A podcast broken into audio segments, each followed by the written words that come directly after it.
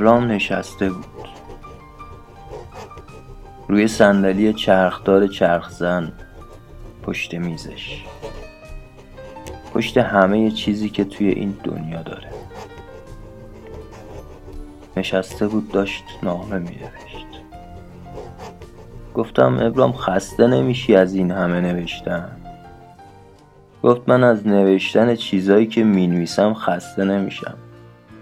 چیزایی که نمی‌نویسم خستم می‌کنه.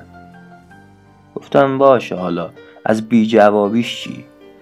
از ندیدن اجابت. این جریده های ملالت چرا هیچ وقت به دستش نمی‌رسه که جواب تو بده؟ نکنه کفتراتو تو هوا می‌زنن که دست خطت بهش نمی‌رسه. کاغذ تا کرد گذاشت توی پاکت پا شد رفت پای صندوقش. درش وا کرد. پاکت رو گذاشت لای 513 تا پاکت دیگه و گفت کفتر باید جلد یه جا باشه که وقتی ولش می‌کنی برگرده سر خونه اولش. من آدرس ندارم براش کفتر بفرستم. گفتم رفیق تو که راه خونهشو مثل کف دستت بلدی.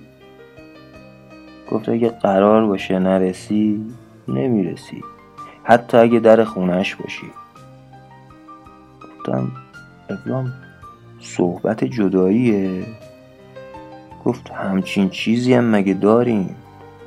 جدایی چیزی نیست جز یک کلمه. وقتی هنوز دوست داشتن هست هنوز دلتنگی هست انتظار هست مگه میشه گفت جدا شدی؟ گفتم نه لابود حالا بهش اینجوری نگاه نکرده بودم. پا شد. رفت نشست پشت میزش. شروع کرد به نوشتن نامه 515 هم.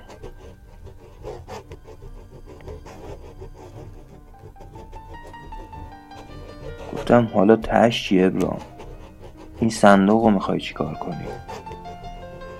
گفت شاید من آدرس رو گم کرده باشم. اما اون آدرسم رو داره. اگه یه روز اومد و من نبودم صندوق بهش بده. همه چیزی که توی این دنیا دارم این میز نیست.